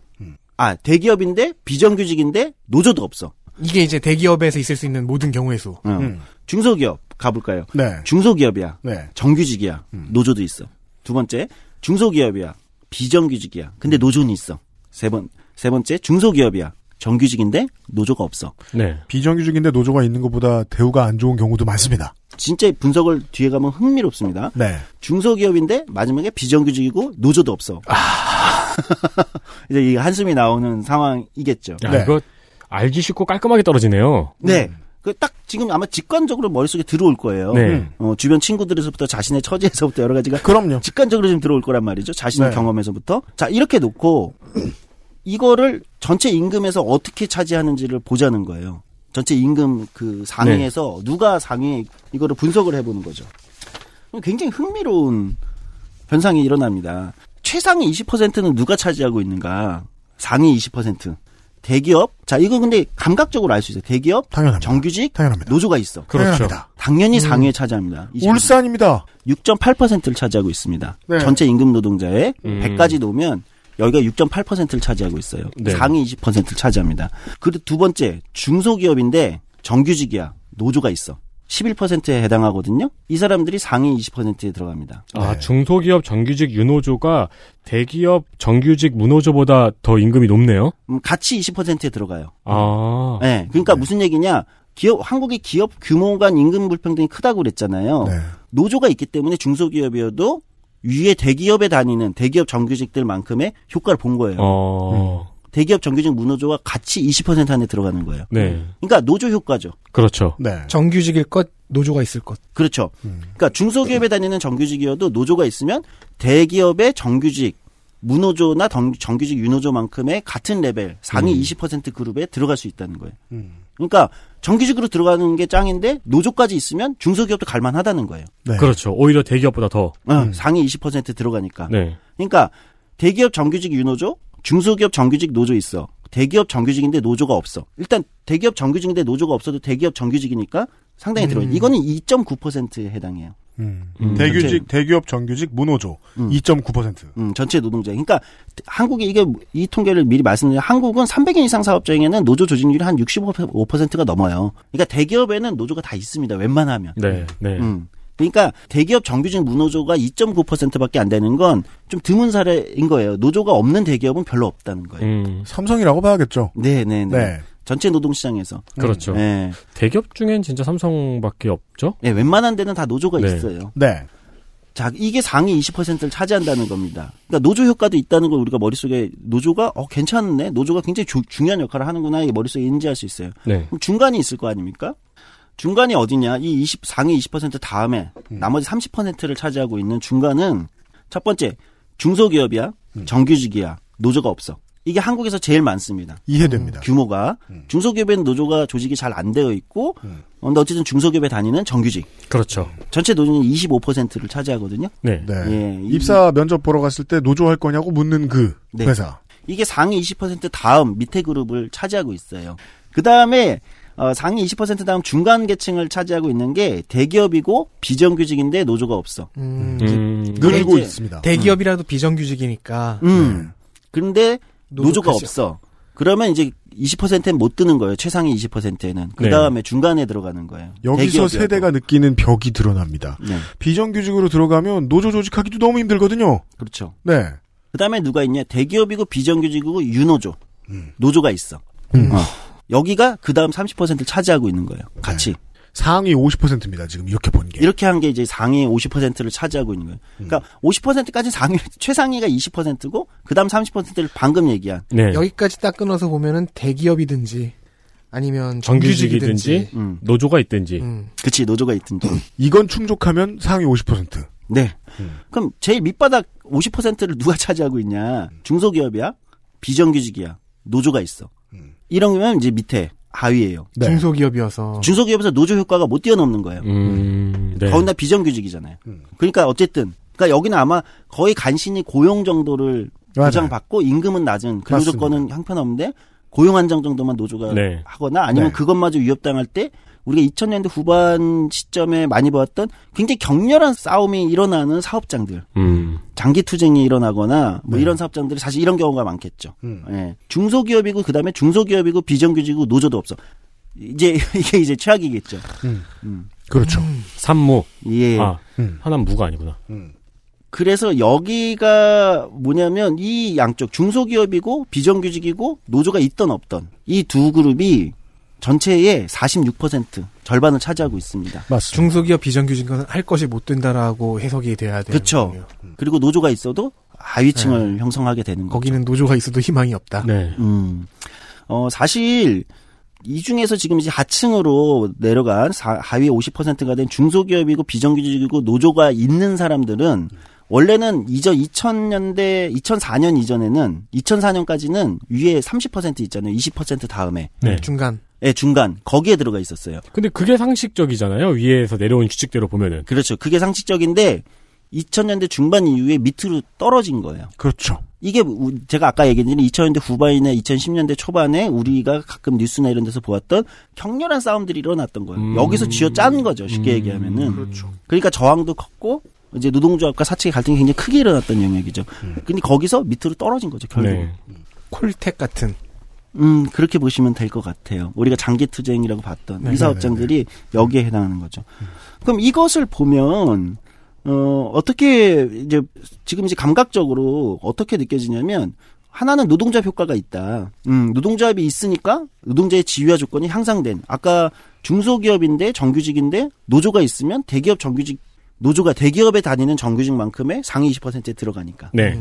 이런 효과가 있다고 해석을 할 수도 있고 또는 같은 노동조합이 있어도 밑에 중소기업의 비정규직 유노조나 이런 걸 본다면 상위 20%와 나머지의 격차도 커지고 있다. 노조가 있어도 비정규직이라면. 그렇죠. 네. 밑으로 내려가는 거예요. 또는 아주 역설적으로 제가 말씀드렸다시피 대기업에는 한 65%에서 70% 정도 300인 이상 기업에는 노조가 조직이 돼 있단 말이에요. 네네. 그러면 역설적으로 이게 97년 이후에 IMF와 2008년 금융위기 이후에 한국의 울산 같은 데를 상정하시면 되는데 어떻게 보이냐면 이게 이제 세대 효과랑 겨- 아까 얘기한 그 겹쳐지면 어떻게 되냐면 노동조합이 있는 대기업은 자기를 지킬 수 있는 세대를 그렇죠. 자기 세대를 지켜 지켰다는 거예요. 근데 노동조합이 다수가 없는 대부분의 사람들이 입사해야 되는 중소기업 전체 고용의 상당수를 차지하고 있는 여긴 노동조합도 없고 97년 이후에 비정규직이라는 고용위원회까지 됐기 때문에 여기는 대부분 다 하층으로 먼저 들어갈 수밖에 없다는 거예요. 네. 여기에서 다시 한번 아까 얘기한 세대 효과를 집어넣어 보자고요. 세대 효과를 집어넣어 보자고요. 그러면 이 구조가 이제 우리가 임금 불평등이 한국의 기본 구조다. 노동시장에서 이렇게 보면 그러면 아까 얘기한 우리가 97년 IMF 위기와 뭐 이런 거면서 승진과 예를 들면 최대 그 소득을 누릴 수 있는 안정적 기간을 확보했다고 가설을 세웠던 386 세대는 여기서 상위 20%에 얼만큼 차지를 했는가. 음, 얼만큼 차지를 했는가. 이 부분을 한 번 더 분석을 하는 거예요. 이 부분을 분석을 하는데 2004년에서 2015년을 비교하거든요. 2000년대 중반에서 2015년을 아까 상층 노동시장 상위 20%에서 50대 비중이 폭발적으로 늘어납니다. 2004년에 비해 2015년이. 예. 그러니까 50대 어떻게 늘으면 2004년에는 이 50대가 상층의 상위 20%의 노동 시장에 28.8%를 차지하고 있었거든요. 네. 2015년이 되면 19.3%. 네. 두 배. 세대가 바뀌었어요. 다른 세대가 50대가 되었습니다. 예. 그런데 노동시장에서 견고하고 풍요로운 위치를 차지하는 50대의 숫자가 늘었습니다. 예. 산업화 세대라고 얘기하는 윗세대보다도 두 배 정도 더 상층 노동 시장에 더 있을 수 있다. 하, 밑에랑 비교하는 건 거의 의미가 없어요. 밑에 그 다음 세대는 비교조차 안 돼요. 그렇죠. 네. 그러면은 장수하고 있던 사장님이나 회장님은 출근할 때마다 이상한 거예요. 음, 임원이 왜 이렇게 많지? 그렇죠. 임원 주차장에 자리가 왜 이렇게 없지? 혹은 임원에 준하는데 승진 시험 안 보고 계속 그 자리 지키고 있는 그 자리에서 같은 일을 행하고 있으면 서열에 따라서 급여는 올라가죠. 급여 안 올려주면 노조가 혼낼 겁니다 회사를. 그리고 10년, 20년 전에 비해 임원진의 평균 연령이 50세에 점점 더 가까워지고 네, 있겠네요. 고령화가 되고 있는 거예요. 음. 근데 고령화라는 건 두 가지 측면에서 분석할 수 있어요. 기업 조직에서 그러니까 상층 노동 시장 자체, 아까 상위 20% 자체가 고령화되고 있어요. 상위 20% 자체가 50대를 중심으로 만들어지고 있다는 거예요. 네. 과거보다. 네. 네. 근데 또 흥미롭게 노동조합 분석을 보면 이 책에 나오는 건 아니지만 다른 보고서에서 노동조합은 노동조합 역시 조합원과 간부가 고령화되고 있습니다. 50대를 중심으로. 네. 어, 그러고 보니까 지금 떠오르네요. 노조 하면 떠오르는 그 간부분들의 연령대. 그렇죠. 50대예요. 지금 이미지. 주력이. 조합 조합원 최대 조합원 수가 50대고 그다음에 40대거든요. 지금 노동조합이. 이게 무슨 얘기냐? 여기서부터 굉장히 논쟁적인 부분이 될 수도 있는데 어, 이 책에서 이철승 교수는 한국의 대기업 노동조합은 대기업 노동조합은 그 386 세대 그러니까 97년 이후 386 세대를 중심으로 노동조합을 통해서 고용과 안정적 소득을 확보할 지킬 수 있었던 무기가 있는 거예요. 네. 그게 네. 노조가 기본적으로 하는 일이니까요. 그렇죠. 근데 밑에는 계속 노조도 가입을 못하고 아예 대기업 자체의 진입이 어려웠으니까 음. 상층 노동시장 진입이 어려우니까 기업이 노동유연화는 두 가지를 분수했어요. 음. 노동시장에 진입할 수 있는 기회를 분수하는 동시에 노동조합이 새로 생겨날 가능성을 분수했어요. 그렇죠. 그러니까 노조 조직률은 계속해서 하락해왔던 거잖아요. 네. 그 시절에. 그러면은 기존에 굳건했던 노조가 다 망했느냐? 아닙니다. 그렇죠. 직원들을 지켜주고 있어요. 그게 이제 머릿속에 지금 떠올리면 됩니다. 현대자동차 노조 같은 거예요. 그렇죠. 그쪽은 노동자본을 계속 생성할 힘이 있습니다. 네. 근데 기업은 그걸 건드릴 힘이 충분치 않아요. 그 노조가 잘 굴러가고 있으니까. 그러면 다른 힘을 이용해서 노동시장을 쥐어짜야 돼요. 어떻게? 하청을 주고 다른 비정규직을 늘립니다. 저기서 어떤 노동자가 보호받은 대가로 기업은 다른 데 가서 양아치 짓을 했다. 네.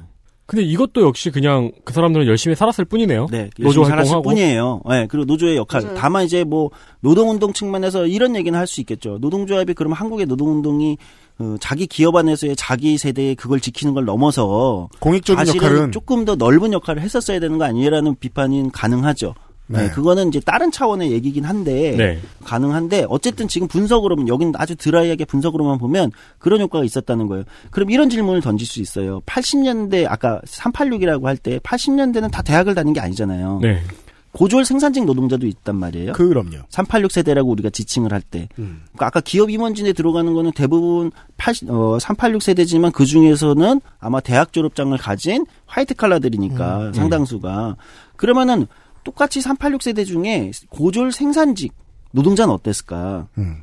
이걸 분석을 해보면 네. 흥미롭게도 고졸 생산직 중에 대기업 정규직 유노조 고졸이어도 음. 대기업 정규직 유노조의 경우는 상위 20%에 같이 있다는 거예요. 아. 한국의 고졸 노동자에 대한 이게 당시에 그 사람들은 노조 효과 때문에 네. 학벌을 씹었군요. 그렇죠 뛰어넘을 수 있었던 거예요. 그렇죠. 아니 그리고 학벌 50 효과 그러니까 무시. 50 지금 50대 60대는 고졸 임원들 꽤 많이 봤어요. 네. 네.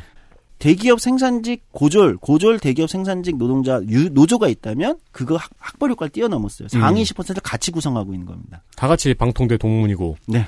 이게 굉장히 뭐랄까요. 한국의 노동운동의 어떤 신화, 신화라기보다는 어떤 전형적인 스토리가 있는데, 고졸 노동자에 대한, 아, 뭐, 뭐, 기름밥 먹고 뭐, 이, 이, 이랬지만, 그 당시엔 통했어요. 80년대, 80년대 후반, 90년대까지. 근데 지금은 상층 노동시장을 같이 점유하고 있, 는 네. 그 사무직, 네. 어, 386 세대와 이렇게 형성이 됐다. 그 약간 로망이기도 하네요. 나는 공장에서 자네는 사무실에서 우리 함께 커왔지. 네. 지금은, 라는 얘기를 지금 임원들끼리 하고 있을.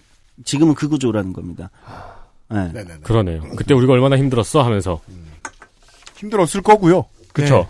그러니까 뭐 이거는 뭐 다- 너무 당연한 분석인데 그러니까 386 세대 대학 졸업장을 가진 인구 대비 대학 졸업장을 가진 사람 중에 인구 대비 아까 상층 20% 노동시장 진입률이 어떠냐 그 대학 졸업장이 있을 때 386 세대 중에 대학 졸업장이 있으면 아까 사- 상위 20% 네. 있잖아요 거기에 몇 퍼센트가 진입할 수 있냐 386 세대 중에는 그거 분석을 이 이천수 교수가 돌렸는데 117%가 나옵니다 없어도 17%는 간다. 네.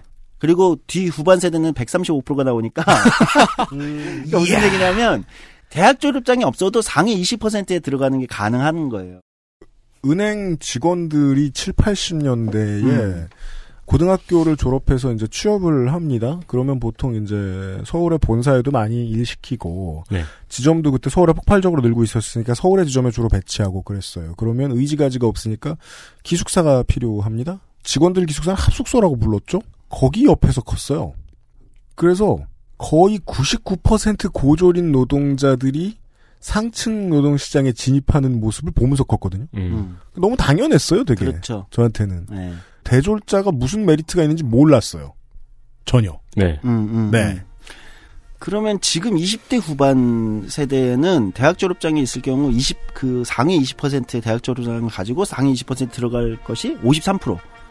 아, 그러니까 훨씬 떨어진 거죠. 그렇죠. 음, 근데 이제 이것도 우리가 감각적으로 우리는 이제 현실적 체감을 할 수 있죠. 예전보다 일단 위에 상위 20% 진입 장벽이 너무 높아진 거죠.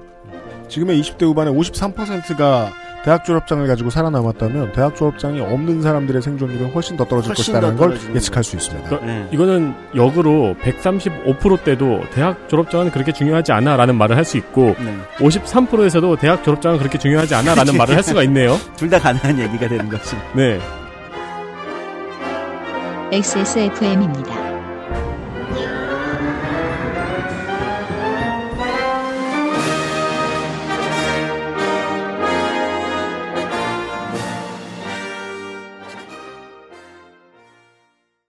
작지만 강력한 공기청정기 반가워 에어비타 더스트 제로 세상 많은 도시락을 비교하고 베스트 랭킹으로 실패 없는 선택까지 도시락 몰 아무리 바쁘고 힘들어도 하나만은 꼭 기억하세요. 건강의 기본은 정상적인 면역 기능. NK365. 내 옆에 탁! 매일매일 NK365. 우리 아이 성장기부터 NK365 키즈. 용산 선인상가 21동 1층 130호 주식회사 컴스테이션 서울 02-2120-2337로 전화 주십시오. 주식회사 컴스테이션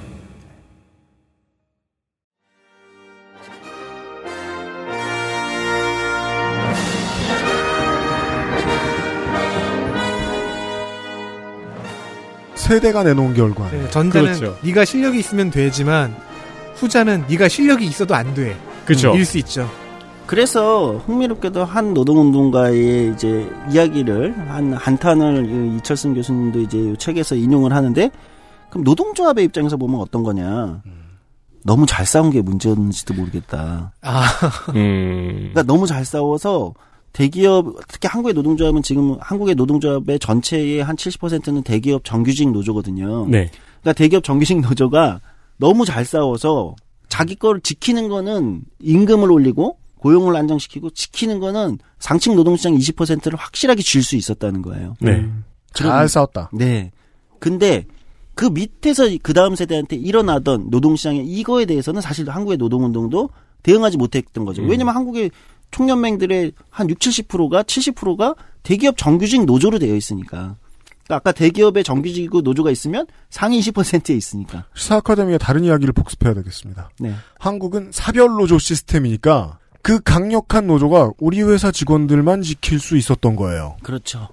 그러니까 그 회사의 직원의 아까 여기에 세대 효과를 집어넣으면 자연스레 지금 50대인 386 세대는 지킬 수 있었던. 그러니까 노조는 노동조합은 386 세대에게는 이 분석을 보면 굉장히 강력한 효과를 발휘했던 거예요. 네. 좋은 아군. 아주 좋은 아군으로 작동했다는 거죠. 그래서 노조가 중요한 거로 그렇게 외치면서 50이 됐는데 왜 우리만 노조를 가지고 있냐 하는 억울함이죠. 아, 네. 네. 그래서 이런 얘기를 합니다. 이것은 어떤 뭐랄까요? 너무 잘 싸운 게 문제였다는 그 노동운동가의 한탄을 인용하는데 그것처럼 이런 거예요. 뭐냐면 개인으로서의 합리적 선택이 사회에 꼭 긍정적 결과 가져오는 건 아니거든요. 당연합니다. 예, 네. 뭐, 뭐 여러분 청취자로 이미 다 아시는 공유주의 비극 같은 거잖아요.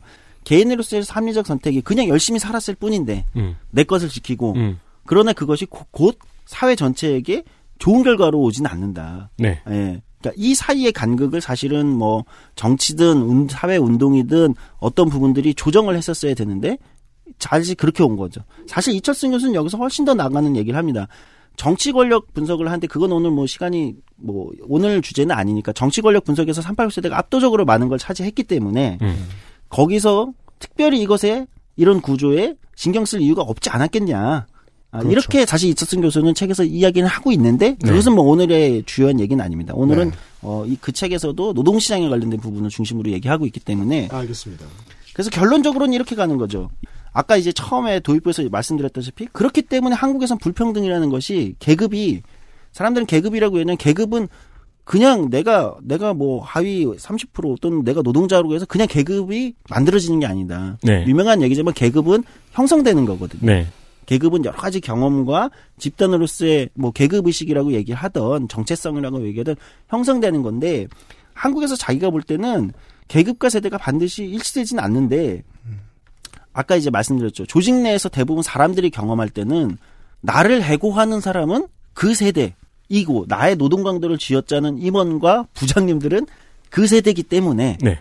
여기서 발생하는 그리고 자산에서도 아까 말- 잠깐 얘기했지만 차이가 있고 부와 소득의 불평등에서 상대가 현장에서 너무 보인다는 거예요. 특히 한국과 같이 굉장히 그 수직적 위계 구조가 강한 이런 곳에서는 더더군다나 보이기 때문에 이것이 세대 효 맞물리면서 문제를 발생시킨다. 이거는 계급을 통시적으로 분석한 거군요. 네. 그래서 이렇게 보는 거죠. 뭐 대안적 측면에서는 이제 뒤에 대안 부분은 더 논쟁적이긴 한데 저는 뭐 대안 부분은 뭐 오히려 다양하게 논쟁하는 게 좋다고 생각하는데 어, 이 책에서는 그러면 이 구조에서 계속 간다면 다음 세대는 자기가 볼 때는 이 구조에서 빠져나갈 수가 없다. 네. 그래서 뭔가 개혁을 해야 되는 거 아니냐. 그래서 연공서열제라는 것에 대해서 직무급 같은 형태, 물론 직무급에 대해서는 대부분의 노동운동이 반대하고 있고 그렇죠. 직무급의 문제점이 없는 건 아닙니다. 음, 예, 왜냐면 한국의 기업들은 직무급 제도를 어 뭐랄까요? 말 잘 듣는 사람 돈 더 주는 네, 그 통제의 수단으로 많이 쓰기 때문에 네. 문제가 없는 건 아니지만 그렇다고 해서 한국과 일본만이 갖고 있는 강력한 연공서열 어떤 연공서열제 임금 체계는 사실은 동일노동 동일임금이라는 취지를 또 훼손시키기도 하거든요. 사실 좀더좀 도전적인 도전 정신을 가지고 그것에 들이대자면 직무급제를 하지 말자가 아니라 성과급을 파악할 수 성과급 성과를 파악할 수 있는 시스템을 좀 더 구체화시키자. 그렇죠. 그리고 그걸 노조도 감시하자가 저는 좀 더 도전적인 태도라고 보는데 네. 그 도전까지는 아무도 할 생각은 없습니다. 지금도 코막기도 석자라서. 네, 지금 그런 상황이어서 네. 그러나 직무급과가 이제 우리가 동일노동 동일임금의 취지에서 보면 한국이 아까 대기업이냐 중소 같은 일을 하더라도 대기업에서 하는 것과 중소기업에서 하는 거의 임금 격차가 너무 크다고 말씀드렸잖아요. 외국은 그렇지 않은 이유는 임금이 기업 규모에 따라서 결정되는 것보다는 어떤 일을 하느냐. 당신이 청소 노동을 합니까? 그러면 우리나 우리 우리 사회의 청소 노동은 대충 이 정도 라운더 어, boundary에서 임금을 받습니다. 네. 그건 대기업에 가도 중소기업에 가도 차이가 없다는 거예요. 네. 그렇죠. 그러니까 진- 그런 거거든요. 네. 그러니까 이런 형태로 좀 임금 체계가 가야지 연공서열제로 있다 보면 어쨌든 밑에 세대는 위에가 최대 다수고 음. 정년까지 계속 가고 이러면 밑에 세대에게 돌아갈 그 다음 세대에게 돌아갈 파이는 계속해서 부족할 수밖에 없는 거 아니냐. 그렇죠. 임금 체계 개편을 하나 얘기하고 있고 음. 어, 연금 개혁은 얘기하고 있습니다. 이거는 뭐 예전에 저도 방송에서 얘기했지만 어, 연금까지 얘기하면 굉장히 그 뭐 이전 시사하면서 얘기했지만 굉장히 여기서 또 더 날카로운 이슈가 되긴 하는데 지금 뭐냐면 이제 연금 국민연금의 본격적 혜택을 이 베이비 부머 386 세대들이 퇴직할 때 본다는 거예요. 네. 그 당시 연금은 어떤 거였냐면 지금보다 훨씬 적게 내고 이제 받아갈 때는 훨씬 많이 받게 됩니다. 네. 그렇죠. 이 세대는. 그래서 최근에 연금 개혁을 이제 조정을 막 하고 있어요. 근데 어쨌든 지금도 기본적으로 대기업 정규직 노조들의 주장은 여전히 지금처럼 적게 내고 더 받겠다. 소득 대체율을 올려라.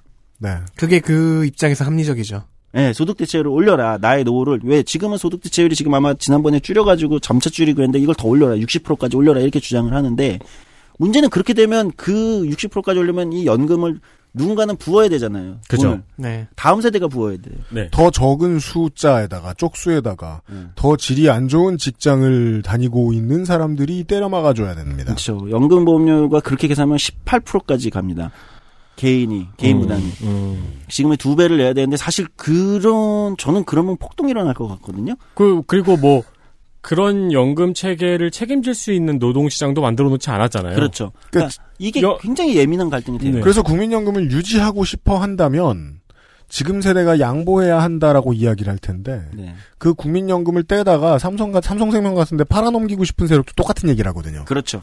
혐오를 불러일으켜서 국민연금을 해체하기를 원하니까. 네. 맞아요. 그래서 그래서 논쟁적인 거예요. 네, 굉장히 논쟁적인 부분입니다. 근데 연금이야말로 제가 볼 때는 오히려 노동시장이 아까 불평등과 더불어서 오히려 세대 효과가 너무 강력하게, 그러니까 너무 드러나는, 선명하게 보이는 거여서 이 부분이 굉장히 예민한데 연금 관련돼서 책임 있는 조정을 해야 되는 거 아니냐. 음. 이런 얘기를 하고 일단 입만 틀어막는 방식으로 박근혜 정부가 영악하게 공무원 연금을 해결 어느 정도 해결을 보았지요. 그렇죠. 어 공무원들은 앞으로 더 늘어날 거고 해야 할 일도 더 많은데 그 전에 봤던 방식으로 보, 여, 그 연금을 돌려주는 것이 좀 어려우니 음. 공무원들이 양보할 필요가 있다라는 것이었는데 그 이야기를 그냥 아주 쉽게 바꿔서 어, 공무원 아닌 모든 국민들이 공무원을 혐오하게 만들어 버렸죠. 그렇죠. 그, 방식으로 해결했어요. 그게 이제 굉장히 나쁜 정치로 저는 결과적으로는 공무원 연금에 대한 개혁은 당시에 저는 결과적으로는 괜찮은 타협이었다라고 네. 생각하지만 네. 과정에 대해서는 저는 국가가 그렇게 하는 것은 가장 못돼 먹은 시민을 방식이었어요. 공격하는 방식이거든요. 그렇죠. 그런데 만약에 뭐 다음번에 뭐 보수가 다시 집권을 자, 한다고 칩시다. 네. 그럼 그때 가서 어차피 몇 년 뒤니까 때가 돌아와요. 국민연금을 개혁해야 될 때가 돌아옵니다. 그러면 아마 이런 방식을 쓰겠죠. 조중동은 어차피 거기서 시키는 대로 정부가 할 테니까 지금의 50대, 60대들을 미워하게 만들겠죠. 네. 나머지 모든 이들이. 그래서 저는 저는 사실은 이제 직업연금이라고 얘기하는 사, 연금 얘기가 나와서 뭐 잠깐 덧붙이면 사학연금이나 군인연금도 일정 정도 개혁은 필요하다고 생각하는 입장이거든요. 그런데 어, 지난번 공무원연금 때 개혁 때처럼 그렇게 그 집단은 그 시민 집단이에요. 군인들도 사실은 열심히 국가의 안보를 위해서 열심히 네. 낮은 임금을 받으면서 굉장히 음. 고생한 사람들이거든요. 사실은 그 사람들의 정치 성향들이 다소 보수적일 수도 있고 뭐 이럴 수 있지만 직업 군인들이 그거와는 별개로 보수적인 시민은 시민이 아닙니까? 우리 국가의 공동체의 시민이잖아요. 네. 그러니까 시민 집단을 공격하는 방식으로 하는 개혁은 반드시 그 사회에 분열과 상처를 남긴다. 음. 그런데 지금까지의 세대론이 그러는데 쓰여왔잖아요. 쓰여왔죠. 그리고 그렇게 쓰일 가능성이 크죠. 분열을 획책하는데 쓰이다 보니까 그러는 경우에는 필히 실체가 뭔지를 들여다보질 않아요. 네. 오늘 그런 얘기를 좀 해봤어요. 실체를 들여다보는. 어, 이 책에는 뭐 아까 말씀드렸다시피 여러 가지 분석 틀과 여러 가지 층위에서 세대론이라는 걸 분석을 하고 있는데 그 중에서 어, 여러 가지 논쟁을 해볼 수 있는 지점도 있고 동의되는 지점도 있- 어, 동의 안 되는 부분도 일부분이 있어요. 근데 저는 적어도 노동시장에 대한 이 분석 부분은 굉장히 유의 깊게 보아야 되는 부분이다. 그리고 현실에 맞춰서 우리가 한번 생각을 해보면 좋겠다. 그러니까 음. 노동운동에서도 마찬가지고 또는 기업에 그냥 내가 다니고 있다면 아 우리 기업에서 예를 들면 이것이 어떻게 작동하는가 실제 우리는 지금 담론 구조가 이런 게 있어요. 1대 99를 보는 거는 편해요. 1%는 너무 많이 갖고 있고 1%의 부자들에 대해서 99% 전선을 이렇게 보는 거는 굉장히 수월한 방식입니다. 네. 근데 실제 사람 현실에서의 체감도는 사람들의 이 그 뭐랄까 불평등의 간격은 어디서 많이 벌어지면 아까 노동시장에서는 상위 20%와 나머지에서 효과가 노동조합 효과도 그렇고 대기업 중소기업 효과도 그렇고 정규직 비정규직 효과도 그렇고 여기서 벌어지는 거거든요. 20과 나머지 80의 간격이 벌어지고 있습니다. 마을에 이렇게 100명이 있어요. 음. 99명이 나랑 똑같은 빵을 먹고 있어요. 음. 한 명은 진짜 맛있는 삼겹살 정식을 먹는 거예요. 네. 근데 그건 별로 화가 안 나요. 왜냐면 99명이 나랑 똑같은 빵을 먹고 있으니까. 네. 친구가 많으니까. 근데 20명이 삼겹살 정식을 먹으면은 그거는 화가 나죠. 네. 20대 80은 좀 더 비주얼이 충격적이죠. 냄새도 자, 심하고요. 보이고. 그래서 굉장히 복잡하게 우리가 좀 고민해야 되는 지점이고 어 다시 처음 맨 처음 시작처럼 그래서 이 부분은 오늘 이 노동시장 분석 부분은 세대론의 어떤 물질적 기반을 어 나름 어떻게 임금 불평등이라는 측면에서 어떻게 보는가 이런 네. 부분을 좀 짚어볼 수 있었습니다. 이런 얘기였습니다. 요즘 들어 많이 하는 생각은 뭐냐면요. 조커를 빼고 얘기하면요. 그 최근의 화두들 중에 그 저, 전광훈 목사와 한기총의 일부 목사님들이 정치적인 퍼포먼스를 총선이 다가오니까 대- 그 정치인들 대신 해주고 있는 얘기들 많이 나와요. 한기총으로 말할 것 같으면은요. 그들이 하는 얘기, 그들이 하는 얘기는 종종 어, 루시퍼에 가깝습니다. 가장 나쁘게 말하면 이렇습니다. 기분 나빠들 하시겠지만. 근데 하는 얘기를 그 루시퍼 소리 같은 걸 빼놓고 얘기하죠? 그러면 정치적으로 늘 올바른 선택만 하는 사람들입니다. 사람들을 많이 모으고 돈과 인맥 같은 것으로 어, 거의 모든 구성원들을 결탁해서 못 빠져나오게 만든 다음에 공동의 이해 같은 환상을 만들어주기 위해서 단합도 열심히 시키고 음. 그리고 정치인들에게 로비도 설찬히 합니다. 정치인들이 그들의 말을 들어주면 안 되도록 만들어 놓습니다. 물론 그들이 한국 역사에서 딱 하나 못한 게 있다면 독자적으로 정치 세력화하는 일이었을 겁니다. 지난 총선에서 신기남 의원을 데리고 와서 한번 시도를 해본 적이 있죠.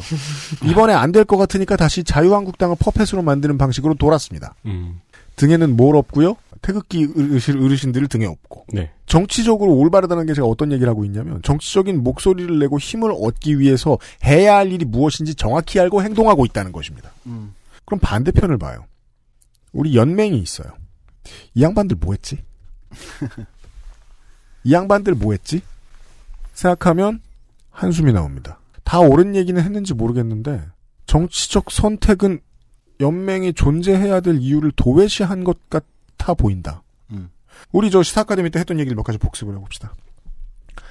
사별 노조는 회사 노동자들 건지면 돼요. 음. 이런 떠오르는 이름. 금속연맹 현대차 지부는요. 네. 현대차 노동자들을 잘 지켜왔어요. 네. 어, 근데 제가 언젠가 저 무슨 일이 있어가지고 지켜볼 일이 있었던 게 있어서 그 이름이 기억나는데 화물연대 충북지부 음성 진천지회 풀무원 분에는요. 여기에서 일이 생기면 화물연대가 다 달려갑니다. 화물연대는 공동 운명체 의식이 있어요. 그게 보통 유럽의 노동운동 현장의 그림이라는 거예요. 어떠한 직군이 있으면 그들 직군 중에 어떤 회사에서 무슨 일이 일어난다. 그들 직군 전체의 위협으로 보고 함께 대응할 수 있다는 거예요. 그렇죠. 그러면 다른 나라 다른 대륙에 연대도 해주고요. 대응력도 커지고 또 하나 비슷한 노동 조건을 향유할 수 있게 됩니다. 네. 우리가 지난주였나요? 어, 방송 작가 유니온의 이미지 지부장이 나와서 했던 얘기가 있죠. 음. KBS가 억울해한다. 왜 KBS만 건드리냐? 그들은 50대, 60대 그 간부들이에요. 그 항의를 했던 사람들은. 네. 내가 알기로 노동조합은 한 회사에서 한 회사끼리 치고받고 싸우는 건데 네. 왜 당신들이 와서 그래? 방송 작가 유니온의 답변은 그거죠. 딴 회사를 먼저 불러와도 음. KBS도 영향 받을 겁니다. 음. 우리는 사별이 아니라 그렇지. 직군별 연맹이니까. 네. 그 두 가지를 얘기하고 싶은 거예요. 노동운동의 혜택을 받는 사람들의 범위를 늘림과 동시에 음. 제가 노동자본 얘기 한번 한 적 있죠. 금융노조 얘기하면서 네. 오분투 재단에 대해서 얘기하면서 돈도 늘고 회원도 늘고 권력도 늘면 정치 조직화, 정치 세력화도 해야 하는 거 아니었냐. 음. 중앙 정치 세력화는 왜 하죠? 노동운동하는 총연맹이잖아요. 모든 노동자들의 표에 힘이 세졌으면 싶어서 네. 그두 가지 다 좀 했으면 안 되나. 하려고 하는데 잘 안 된 거 아닌가요? 그러니까 그 다음 세대를 위한 얘기를 할 것 같으면 저는 그게 제일 여러 가지 선택의 기로가 있었을 때 좀 더럽고 기분 나쁘다 싶어도 더 많은 사람들을 돌볼 수 있는 방식으로 움직일 수는 없었을까? 그러니까 한국의 그게 이제 노동운동이? 단기익과 중장기익을 교환하는 거거든요. exchange 하는 한다고 하는데 정치적으로. 근데 이제 한국의 노동운동은 이제 이런 측면에서 보면 단기 이익을 지키는데 굉장히 잘 싸워서 성공을 한 겁니다. 근데 중장기 이익을 교환하지 못한 거예요. 그러니까 중장기적으로는 오히려 전체 사회를 그렇게 사회권을 더 넓혀서 노동권을 사회권 영역으로 더 넓혀서 전체 집단 시민 집단에게 정당성을 얻고 거기를 같이 위로 올리는 방식을 썼다면 아마 한국의 노동운동이 지금보다 훨씬 더 어, 강력한 음, 정치적 힘을 갖게 됐겠죠. 근데 네. 이제 더 많은 사람들을 건져냈겠죠. 네. 많은 말씀 해주셨는데 저는 되게 간단하게 이해가 되네요. 386 세대가 정규직 취업이 많았고 음. 그들이 열심히 나라를 위해서 잘 싸워가지고 노동 조건을 이만큼 향상시켜 놨고 그들이 만들어놓은 노조도 그들을 지키기 위해서 잘 싸웠고 근데 그 밑에 세대는 비정규직이 많아요. 음. 그럼 이 유사는 비정규직에게도 돌아갔어야죠. 네. 근데 가장- 그렇게 못 간 거죠. 네, 가장 간단하게 이해가 된다면. 네, 그렇게 못 간 거죠. 노동권의 낙수 효과가 안 됐다. 안 된 거죠. 네. 한국이 사실 제일 많이 해야 되는데 가장 많이 안 하는 얘기가 저는 이거라고 생각합니다. 노동계는 힘이 있고 그걸 안 쓴 책임을 질 필요가 있다. 그 레토릭을 한국은 이해를 못하는 한국의 언론은 이해를 못하는 것 같아요. 여기 힘도 있고 책임도 있다니까. 근데 네. 이- 여기서는 책임을 너네가 져라는 얘기하는 것만 너무 익숙해요. 모든 노동 관련 언론- 언론이나 노동 노조 뭐 관련자들이니까 노동운동 하시는 분들이 이 정규직 노조와 비정규직 노조의 갈등을 굉장히 아쉬워하세요. 네. 그리고 정규직 노조에 대한 아쉬운 마음도 드러내는 분들이 많이 있고요. 네. 그러면 도대체 이 비정규직 노조를 싫어하는 사람들은 어디에 있는 사람들일까? 왜, 왜 그들은 나나 못 봤을까? 그러니까 싫어한다기보다는 제가 볼 때는 그쪽으로 가기 위해서는 그만큼 어떤 권력 자원의 그러니까 노동운동 내에서의 권력 자원의 파일을 그만큼 옮겨야 되는 거잖아요. 네. 그게. 제일 힘들죠. 그거가 어려운 거예요. 네. 그거의 선뜻. 왜냐면 그렇게 하면 어쨌든 현재 단기적으로 얻을 수 있는 걸 일정 정도 약- 약간 유예하거나 음. 해야 되는데 여기서 제가 볼 때는 지도부나 어, 노동운동이 결단을 내리기가 좀 어려움. 그러나 최근에는 뭐 여러 가지 좋은 효과들이 있어요. 아까 방송작가 지부도 언론노조에서 언론노조에서 하는 거잖아요. 그렇죠. 네, 그런 것처럼 최근에는 산별노조 단위들에서 굉장히 그런 시도들을 하고 있기 때문에 근데 네. 이제 여전히 이제 자원이 그만큼 투여되지 않는다는 측면에서 조금 아쉬운 건 있는 거죠. 총연맹 차원에서 본다면. 맞아요. 네. 우리 청취자들 중에 노동운동에 대해 관심이 상당히 있으신 혹은 조금 있으신 분들이 있고 전혀 없으신 분들이 있거든요. 네. 후자는 뭐 어떻게 뭐 같이 못 가고 지금은 오늘은 전자로만 얘기할 것 같으면 그렇습니다. 그 그런 얘기입니다. 네. 저희들은 앞으로도 방송할 때 업계 전체를 대변할 수 있는 노동운동에 좀 더 집중을 할 겁니다. 지금도 그래왔고 과거에는 안 그런 운동이 너무 많았습니다. 과거에는 안 그런 운동만으로도 너무 힘들었고요. 네. 그러했습니다. 근데 이 분류법은 굉장히 유용한 것 같네요. 대기업 정규직 윤호조. 네. 이거 아유. 세 개를 딴 걸로 바꿔도 되게 좋아요. 직업, 친구, 고양이. 상위 20%. 그렇죠. 아, 삶의 질을. 측정하는 네. 음, 네. 뭐 전기장판, 가습기, 제습기. 그러니까 직업 친구 남의 고양이 뭐 이러면 음. 좀더 중간이고 그렇- 그렇죠. 네. 직업 친구 인스타그램 고양이 그럼 이제 하위 50% 어, 그렇죠. 아, 무슨 얘기인지 알겠습니다. 네. 직업도 없고 친구도 없고 고양이도 없어. 나잖아. 그 세대론이라는 말이 분노한 모든 시대의 사람들과 인민과 만나다 보니까 그냥 세대를 싫어하는 용도로만 쓰이는데 네. 싫어하지만 않으면 상당히 도움이 되는 이론일 수도 있다.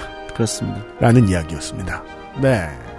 이쯤 되면 이제 에디터가 이런 얘기를 하는 타이밍입니다. 저는 재미있습니다. 네. 저 재밌잖아요. 네. 11월에 시사 아카데미였습니다. 감사합니다. 다음 달에 뵙겠습니다. 네. 음. 아, 덕질은 뭐할 말 있어요? 아니요, 없습니다. 네. 저도 그럼 이제 빨리 집에 가고 싶습니다. 남의 고향이잖아. 그러니까. 네. 남의 고향이라도 컴퓨터에 자주 보는 고향. 인스타에서 좀 보려고. 이 대기업 정규직 윤호조 이 분류도 오래 안 가겠죠? 우리가 중요한 마지막 얘기예요.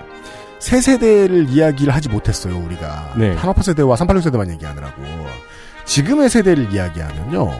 더 많은 비정규직이 생겨야 하고 그건 좋은 일이다라는 걸 인정해야 돼요. 그쵸. 그러고 나면 산별 노조가 더 중요해집니다. 네. 네. 내가 5만 비정규직을 다 해도 어떤 노조로부터 보호받을 수 있는 조직. 386세대는 꿈도 못 꿨던 그런 노조가 네. 생겨야 됩니다. 그, 제일- 그런 노조들이 점점 만들어지고 있죠. 그러면 저게 생기겠네요. 유튜버 연합. 네, 그 최근에 독일의 유튜버 크리에이터들이 독일 어, 최대 노조인 베르디라는 독일 공공 서비스 노조에 가입해서 구글하고 교섭을 시작했습니다. 오, 진짜요? 네. 오, 나는 되게 질문이 끝내죠. 로맨틱한 상상을 하게 되네요. 유튜버 돈 많이 한- 버는 사람 요즘은 안 그렇지만 한동안 그냥 다 우파. 네. 그리고 유튜버 연합이라고 하면 안 되죠. 크리에이터 연합이라고 하면 BJ들이 들어가잖아요. 아, 그렇죠. 인기 많은 BJ들은 주로 다 극우를 신봉합니다. 그 친구들이 모여서 노조를 이루는 모습을 꼭 보아야 되겠네요. 네. 그 BJ들도 아프리카랑 마찰 그렇게 많아도 교섭 같은 거 해본 적 없잖아요, 단체로. 이 독일은 그 사람들도 노동자고 노동을 하니까 그래서 네. 그 사람들 다 노조 가입해가지고 지금 교섭을 시작했다고 음. 들었습니다. 저는 운동의 요체는 점점 더 노동에서 연대로 옮겨간다고 생각합니다. 네. 안 그랬던 결과를 우리가 우리 앞 세대의 이야기를 보면서 들었던 것 같습니다. 이번 주에 그것은 알기 싫다를 이렇게 마무리를 합니다. 다음 주 이 시간에는요. 네. 그 국제 정세에 대한 얘기. 네. 아, 그럼 저기 뭐야. 국제 정세에 대한 얘기가 두 개가 있습니다. 그러면 이제 일단 외국 사시는 분일 텐데. 그렇죠. 네. 외국에 살거나 외국 게임을 하는 사람은 아닐까요? 다음 주 이 시간에 왠지 누군지 알 것 같은데. 둘 다 아실 수도 있을 거예요, 청취자 여러분들 지금. 다음 주 이 시간에 돌아오겠습니다. 그것은 알기 싫다 342회를 들어주셔서 감사합니다. 유승균 PD하고 윤세민 에디터하고 덕지진이었고요. 네. 다음 달에 뵈어 조성수 대장도. 네. 청취자 여러분은 다음 주에 봬요. 지금까지 매우 유익한 시사 아카데미였습니다. 재미도 있다죠? 그렇죠. 여러분을 여러분을 것 같아. 네. 여러분을 조커가 되지 않게 한다니까요. 그럼요. 감사합니다. XSFM입니다.